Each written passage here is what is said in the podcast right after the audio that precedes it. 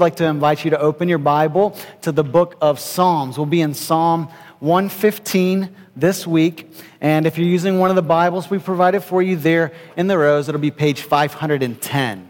Okay, so page 510 of those Bibles. And, and listen, uh, if you do not own a Bible, we would love for you to take that Bible that we provided there in the rows as a gift from our church. We also have some other free resources and some resources that uh, you can purchase or take uh, for free over here uh, to our, my left, your right. Uh, this morning. So uh, let me pray again, and then we will dive into God's word. Father, thank you for these truths that we have sung together. Lord, that Jesus is our cornerstone. He's, he's our rock, He's our hope. He is the one that we can lean on and, and trust in. And so, Father, we pray that, that you would be re- very real to us this morning. Uh, Father, that you would make Christ real to us this morning, that your Spirit would work in our lives to open our eyes and open our hearts to how you want to work in us. So, Lord, as we open your word, we pray that your Spirit would not only help us to understand, but help us to move from this place and obey you as you lead us. God, would your kingdom come and your will be done in our church and in our lives, we pray. In Christ's name, amen. Well, it was during my sophomore year of college that our church sent a mission team over to Hong Kong, China to do some work with some missionaries there amongst the Kowloon people. And we had the, the privilege of working with a missionary whose name was Scott Smith. Now, one of the things I'll never forget about Scott is that he looked exactly like Robin Williams, okay, the actor, from the eyes to the nose to his smile. I mean, I kind of like, am I Matt Damon in Good Will Hunting right now, you know, like kind of hanging out? Or is this just a missionary? And turns out it was just a missionary. But, um, but after we kind of got over the fact that he looked so much like Robin Williams, we really began to hang on every word that he had to say about what life was like in Hong Kong as well as what missions looked like in Hong Kong. And so he was a great missionary and a great teacher because no matter what it was, if we were doing a morning devotional, if we were riding the bus through the city, he was constantly investing in us, trying to help us understand what it meant to serve the gospel to the people of Hong Kong. So I can remember one particular afternoon, we were on a double decker bus making our way through the city, and we were just passing temple after temple after temple. Mostly Buddhist temples where worshipers would go in, and he would describe the practices of the worshipers, where they would go in before these idols made of wood and stone, and they would fall down before the idols. They would pray to them. They would stay there and meditate. Sometimes they would even offer sacrifices to these idols. And as he was explaining this to us, he quoted the words from what we're going to look at this morning in Psalm 115. These idols are the work of human hands. These idols have eyes but cannot see, ears but cannot hear, mouths but cannot speak. And those who worship them and all who trust in them become like them. And so we learned so much about idolatry on that trip. I had never seen idolatry like I saw idolatry on that trip. But what I did not understand then, that I understand so much more now, is this that we do not have to have a, a little figurine made of wood or, or metal or some construction to be idolaters. At the essence of all sin is idolatry.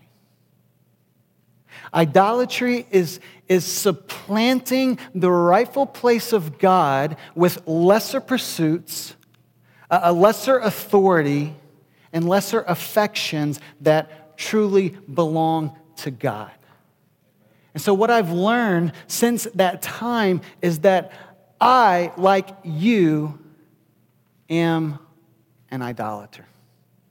I'm really good at finding ways to substitute my affection for God with affection for other things in my life. And the Bible tells us, okay, don't miss this, even from the earliest chapters in Genesis, the Bible tells us that we are wired for glory. We, we naturally, it's because of who God has made us. He has made us to, to want to see glory and then to chase after that glory. So if, if you think about beauty, power, success, achievement, they all draw, draw us in because they hold reflections of glory. And so, what we need to understand is that God alone is truly glorious. And therefore, He is the one who is truly worthy of our worship and praise and affection. And that is exactly what Psalm 115 is going to teach us this morning. So I want to read this psalm for us in its entirety. But as I read it, I want you to recognize that this psalm, the psalms are songs, right? We just sang some songs. The psalm are a song book for the people of Israel and now for the church, even. And, and, but these songs are actually also prayers to God. And that's how most of our songs are when we sing at Redemption Hill. Not only do they declare life giving truth and the hope that we have in Christ, but they also express prayers to God by which we are asking Him to work and to receive the glory due His name. So, so let's read this uh, prayer song together in Psalm 115. This is what the psalmist writes Not to us, O Lord not to us, but to your name give glory, for the sake of your steadfast love and your faithfulness. Why should the nations say, Where is their God? Our God is in the heavens. He does all that he pleases. Their idols are silver and gold, the work of human hands. They have mouths but do not speak eyes but do not see. They have ears but do not hear, noses but do not smell. They have hands but do not feel, feet but do not walk, and they do not make a sound in their throat. Those who make them become like them. So do all who trust in them. O Israel, trust in the Lord. He is their help and their shield. O house of Aaron, trust in the Lord. He is their help and their shield. You who fear the Lord, trust in the Lord. He is their help and their shield. The Lord has remembered us. He will bless us. He will bless the house of Aaron. He will bless the house of Israel. He will bless those who fear the Lord, both the small and the great. May the Lord give you increase, you and your children. May you be blessed by the Lord who made heaven and earth. The heavens are the Lord's heavens, but the earth he has given to the children of man. The dead do not praise the Lord, nor do any who go down into silence. But we will bless the Lord from this time forth and forevermore. Praise the Lord. All right, so this psalm teaches us this simple truth that God is glorious and he is worthy of our trust and praise.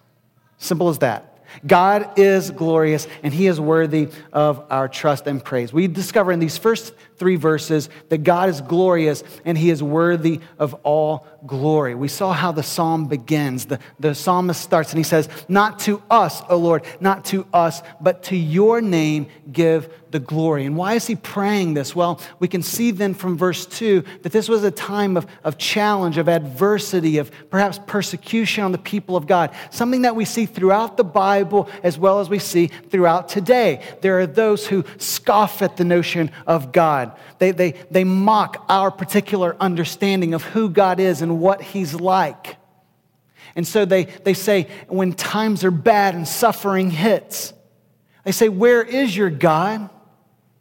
If your God cared, if he was loving, surely he would, he would make himself known. Or if your God was powerful, could do something about it, surely he would do something about it. And so we hear these, this mocking and scoffing of God. Where is your God in times like these? And this is what the people of Israel were experiencing here, it seems, as the psalm was written and reflected upon.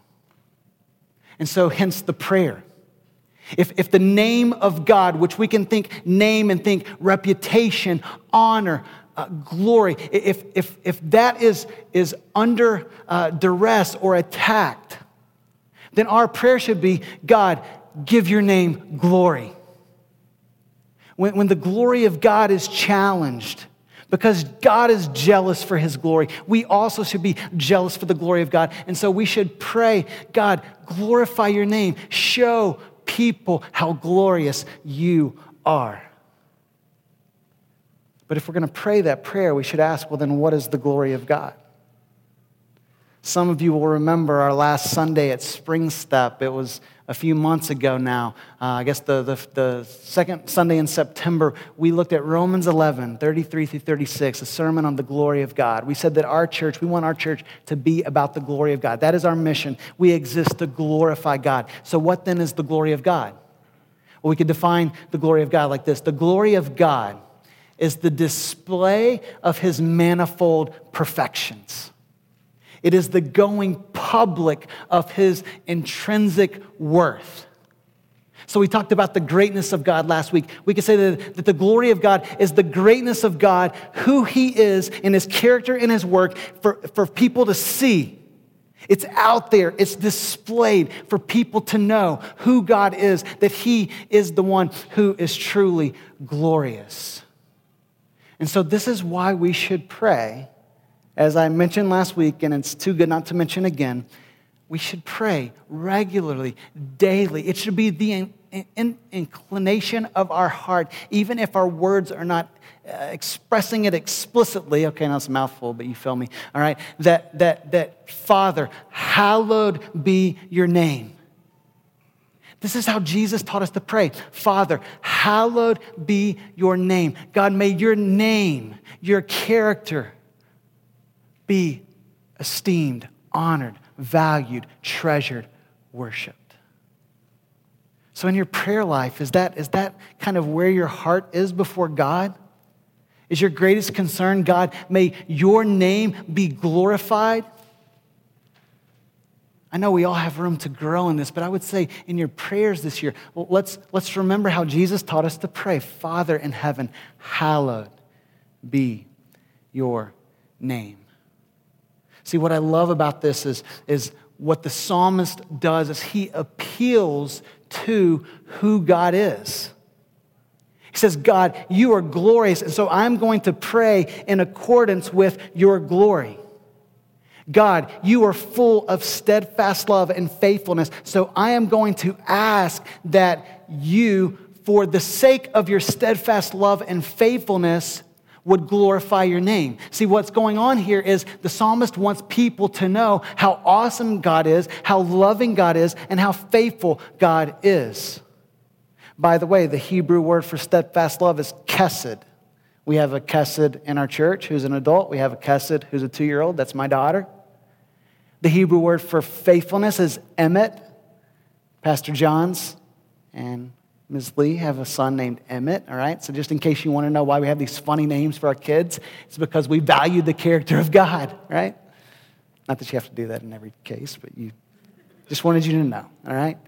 But, but the point is, and this may be a good tool, like when you see Kesed and Emmett, you're reminded steadfast love, faithfulness, and we should pray, we should ask God to reveal his character to us.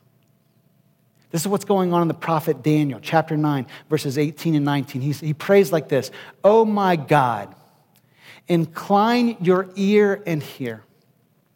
Open your eyes and see our desolations and the city that is called by your name. For we do not present our pleas before you because of our righteousness, but because of your great mercy. O Lord, hear.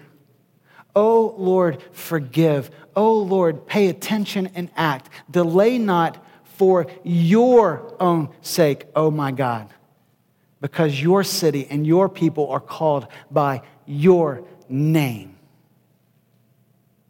The greatest concern of our life should be the glory and the fame of God.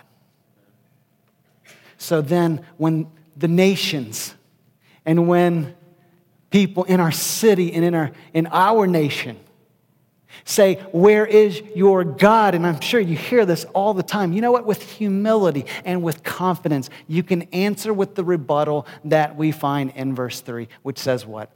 Our God is in the heavens. He does all that he pleases. Where is your God? I'll tell you where our God is. Our God is in the heavens. He reigns. He's sovereign. He's king. And whatever God wants to do is what he does. And everything God does, he is pleased to do. That's the kind of God I want to know, serve, follow, and worship. And so look at what all we learn about the character of God just in this one little verse. This is one of the reasons we're going through this G series because we want to know God because as we exposed last week, the most urgent need in our lives in the church is our knowledge of God because that affects everything about us. So what do we learn about God? Well, number 1, God is personal and he is present. Just look at the first word, our, this personal pronoun. He is our God. God is a relational God. God is triune, Father, Son, Spirit, all eternally existing in perfect harmony and relationship. And now He's made us in His image, not only to know Him, but to care about and love one another. So He is personal, He is also present. Our God is. He, he is. He exists. He cares. He's not detached from us. Secondly, God is transcendent and he is sovereign. Look at this. Our God is in the heavens. In any time of suffering, of course, other times as well, but particularly in times of suffering, what we need is a God who is, is near, He's personal, He's present, He cares, He loves us but we also need a God who is transcendent and sovereign and powerful enough not only to change our circumstances, perhaps if He wills, if He pleases, but to carry us through whatever circumstance, whatever trial, whatever suffering we may be facing in this life. This is the kind of God we need, and this is the kind of God the Bible is the God of the Bible. So God is personal and present, He's transcendent, He's sovereign. And finally, He is powerful and He is free. Our God is in the heavens, He does all that He pleases. So just let this sink in for a moment, okay? This, this goes against our idolatrous hearts that want to be in control. So, so God is not subject to anyone or anything. We will never be in a position where we can tell God what to do. It just will never work. Now, can we make requests because God is personal and He loves us and He is near? Absolutely. But we never tell God what to do because God is not like us. You see, I want you to understand this. There are some theologies, and even you might hear this in, in a theology class, a simple way of explaining God, but a very heretical way of explaining God is to say, you know what? God is, is kind of like the most perfect human being you could conceive of, and you just ratchet it up a few notches, and that's who God is. And that's perfectly wrong, okay? God is creator, we are creation. God is perfectly independent. He is free. He does whatever He wills. We are perfectly dependent on Him. God is self existent, He's self sufficient. The reason you will take the next breath in here this morning is because God has allowed you to take your next breath. This is not the case with God. From everlasting to everlasting, you are God. Our God is in the heavens. He does whatever pleases him. Now, now here's what we have this, this call to give God glory in verses 1 through 3, then trail down into a contrast in verses 4 through 8. So this point covers all eight verses here, okay? Where then you have this contrast with idolatry. It says, Their idols are silver and gold, the work of human hands. As we hopefully established already, all of us have an, an issue with idolatry. So, so while we would look at these idols, maybe that we would find in some kind of temple, we, we would say, oh, that's idolatry. But, but, but don't miss the irony, both for that form of idolatry eyes but cannot see, ears but cannot hear, noses but cannot smell, mouths but cannot speak. But take that and chase that into your own life, into the idols of your own heart. I pray that God would open our eyes to help us see the idolatry that plagues us the gods of prestige and approval have a mouth but cannot speak. The God of sex has eyes but cannot see. The God of money has ears but it cannot hear. The gods of success and achievement, they have noses but cannot smell. The gods of, of comfort, power, have hands but do not feel. So, what is your God? We have this uncanny ability to chase after idols in our life, things that we hold up, that we believe will ultimately satisfy us, ultimately fulfill our hopes. And so often, even for those who are in with Christ and follow Christ, we, we slip into thinking that our hope can be fulfilled in this relationship, this new salary, this new opportunity. And so some have called idols functional saviors. Think about that functional saviors. They, they functionally serve as gods to us, saviors for us, so that if you take money away and possessions away from some people, what happens is they just crumble. Driven to the point of despair. Man, my life is not worth living because I don't have the amount of material possessions that I think that I need. Functionally, if some people lose approval in the sight of coworkers, then they lose all motivation to go and, and to work hard and to do well in their job. Here, here's a statement that you can hang on to to maybe test and see what idols may be in your life. Uh, listen to this life only has meaning if, and you just fill in the blank. Life only has meaning if I am being recognized for my accomplishments. Or how about this? I only have worth if. I only have worth if this person that I really love loves me back. So, what do you worry about the most? What would cause you despair if you lost it?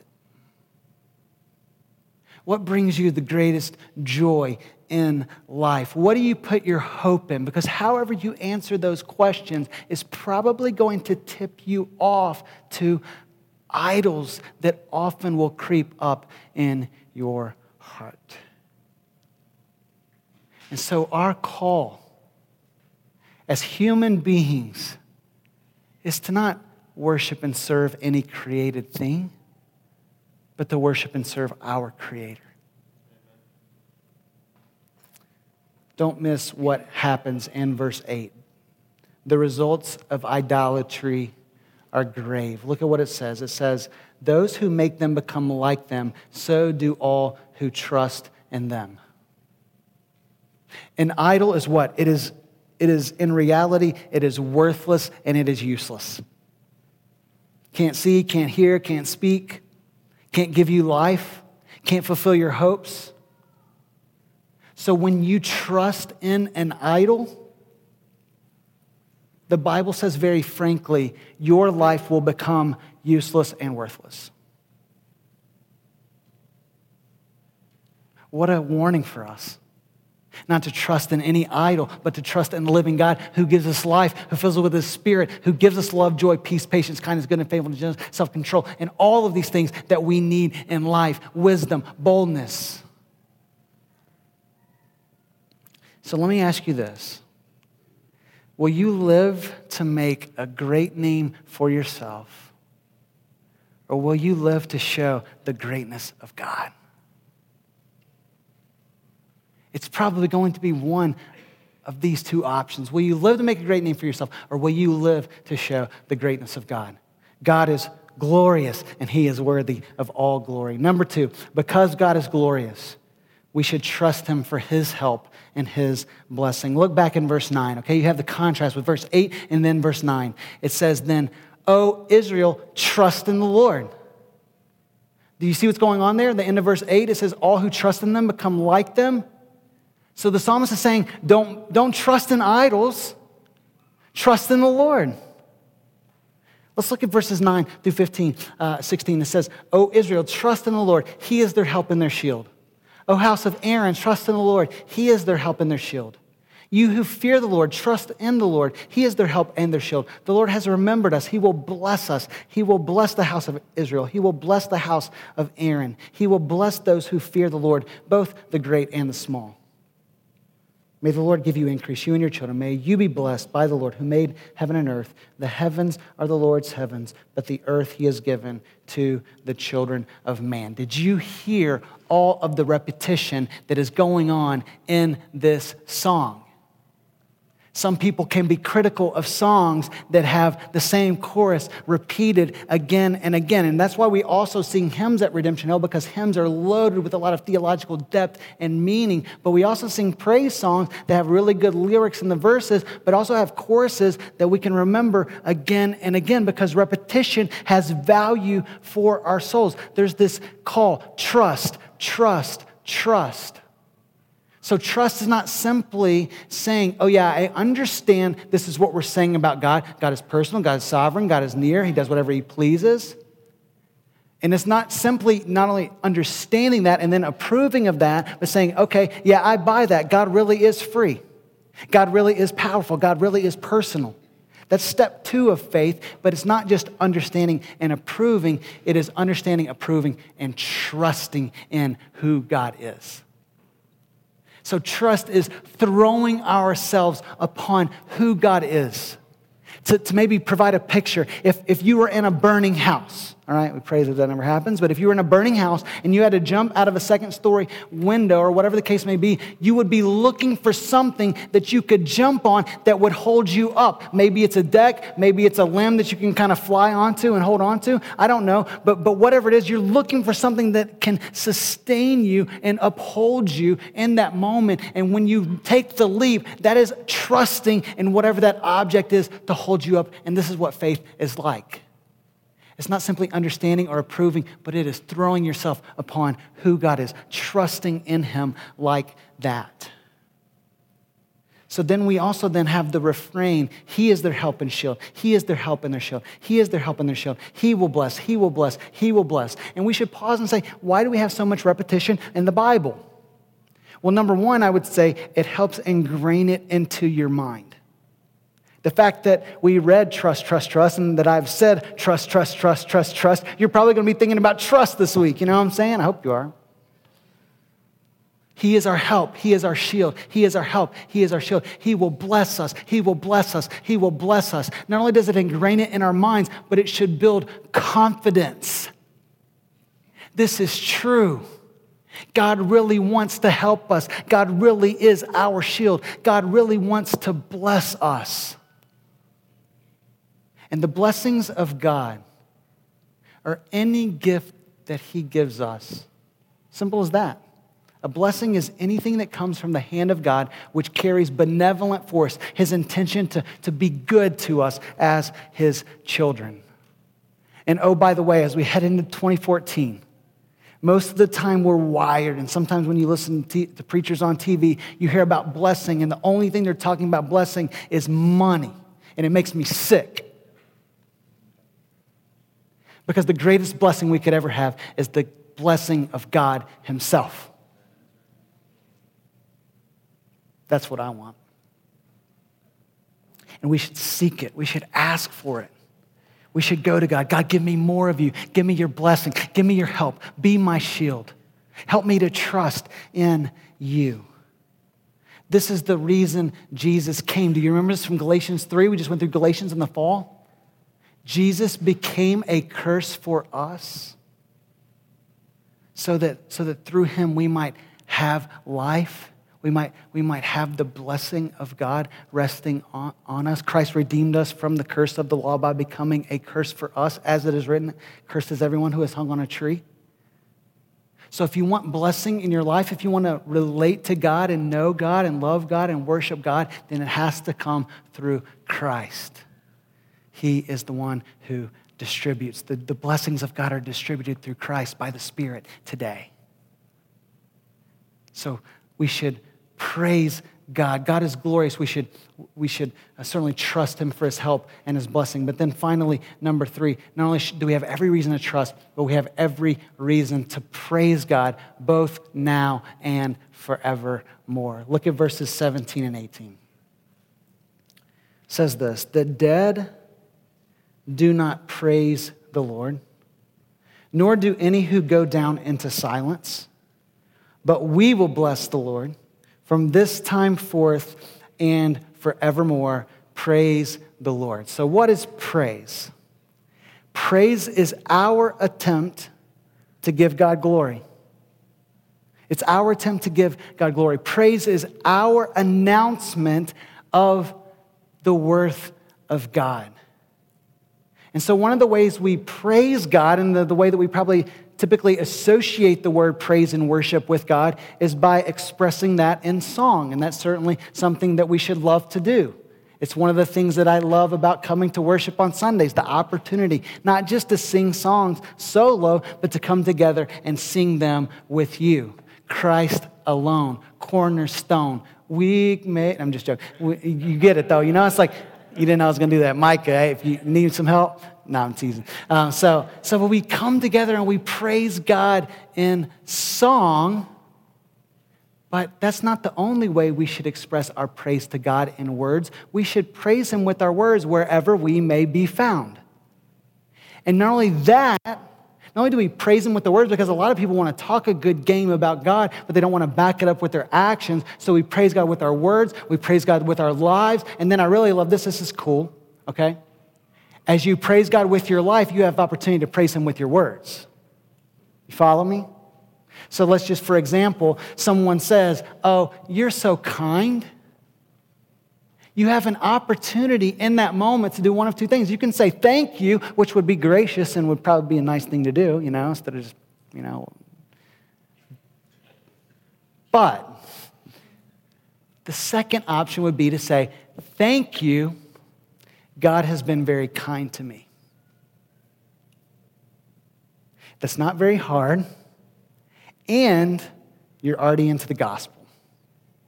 You're already in the gospel. God has displayed his kindness to us by giving us an opportunity to know him. We see the kindness of God expressed in the cross of Christ. I mean, it's just, we're right into the gospel when we respond like that. Or how about this? Someone may say, You're such a servant, all right? We had volunteer appreciation yesterday.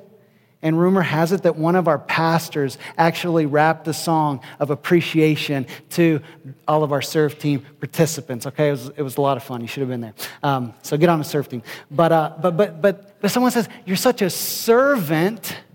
You could say thank you, or you could say, You know what? God has served me so clearly through Christ that I can't do anything but seek to serve Him. How about this one? You love your, your wife so much you could say, you know what? She actually loves me a lot better than I love her. You thought I was going to go. But, but, but, then, but then they say, well, but you're so humble. You're so humble. And then you can say, you know what? Man, you want to know love, you want to know humility, you just look at Christ. See, there we, we praise God with our, our actions, we praise Him with our words, we communicate who He is. And here's the thrust of verse 17. This is, this is what's going on. There should be a sense of urgency to our praise. What does verse 17 say? The dead do not praise the Lord, nor do any who go down into silence. So, so while we have breath, while our heart is beating, we should live to praise God. From the rising of the sun to the place of its setting, the name of the Lord shall be praised. Psalm 113, verse 3. And then we ask the question well, well, what is this? The dead do not praise the Lord? Does that mean that everyone who dies no longer has an opportunity to praise the Lord?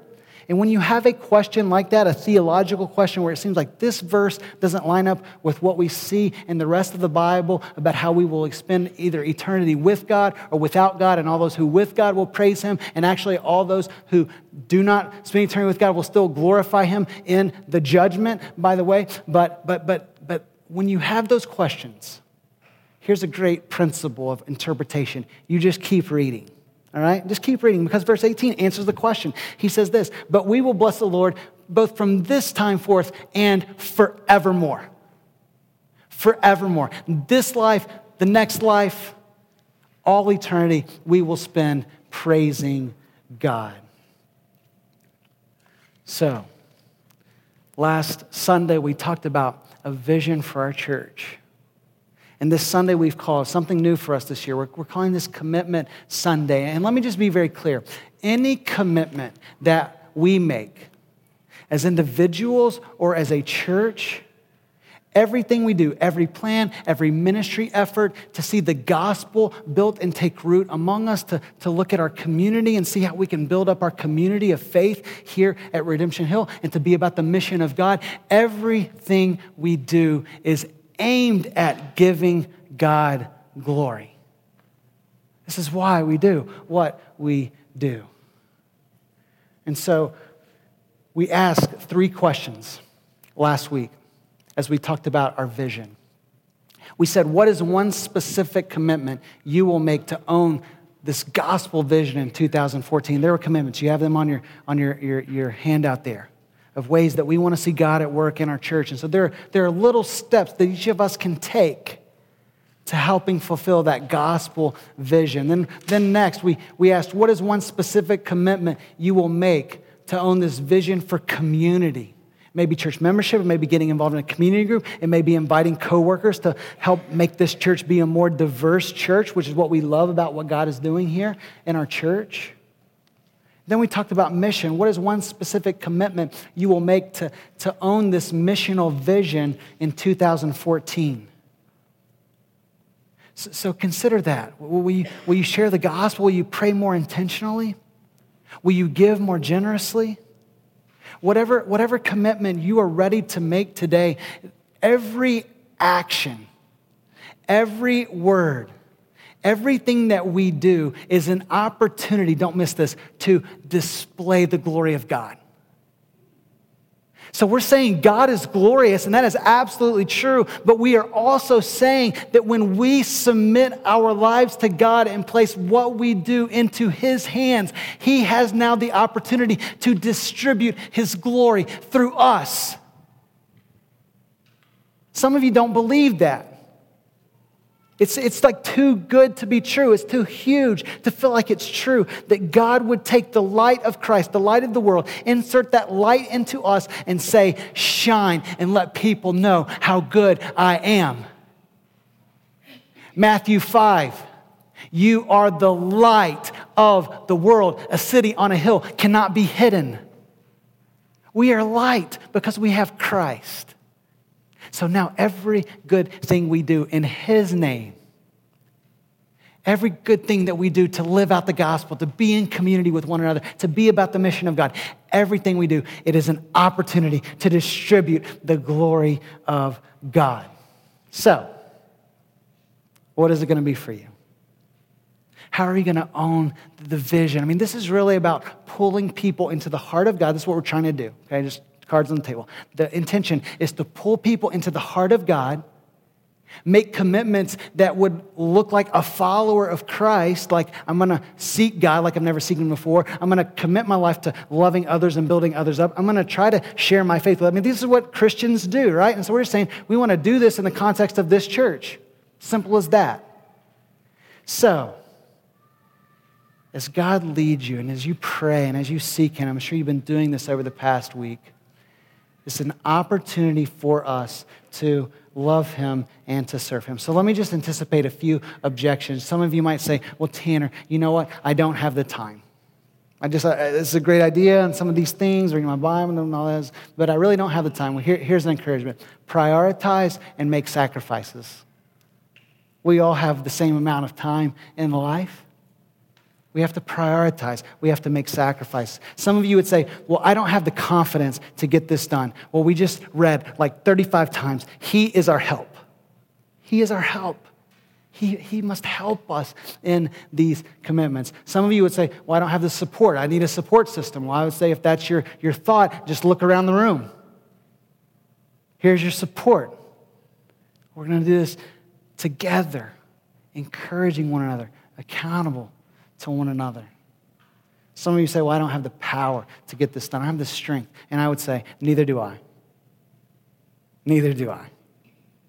And this is why God gives us His Spirit and His grace to fill us and to equip us and to enable us to honor Him. So we will fulfill these commitments. Listen to this by number one, depending on His grace. Number two, encouraging one another through accountable relationships. And number three, understanding, don't miss this, that it's going to take hundreds of little daily decisions to see this vision fulfilled. It's waking up in the morning saying, God, you are better than what's on my schedule, what's on my desires today. God, you are, you, are worth me investing time in someone else to see them grow in the faith. You're worth it. But it's making those daily decisions of investment with your life. And so, what's going to happen is this Micah and the, and the praise team are going to come up, and they're going to start to lead us in a, in a time of song. And, and what I want us to do is, is to listen to the words that they sing, okay?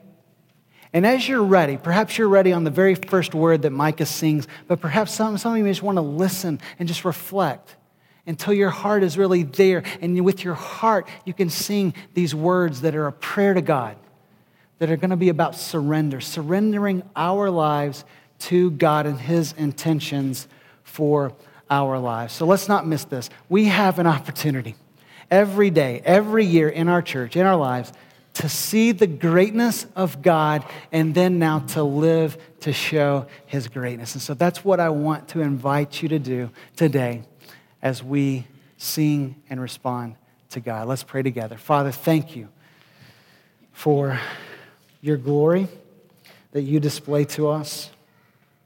And Father, we pray that, that these moments would truly be moments of surrender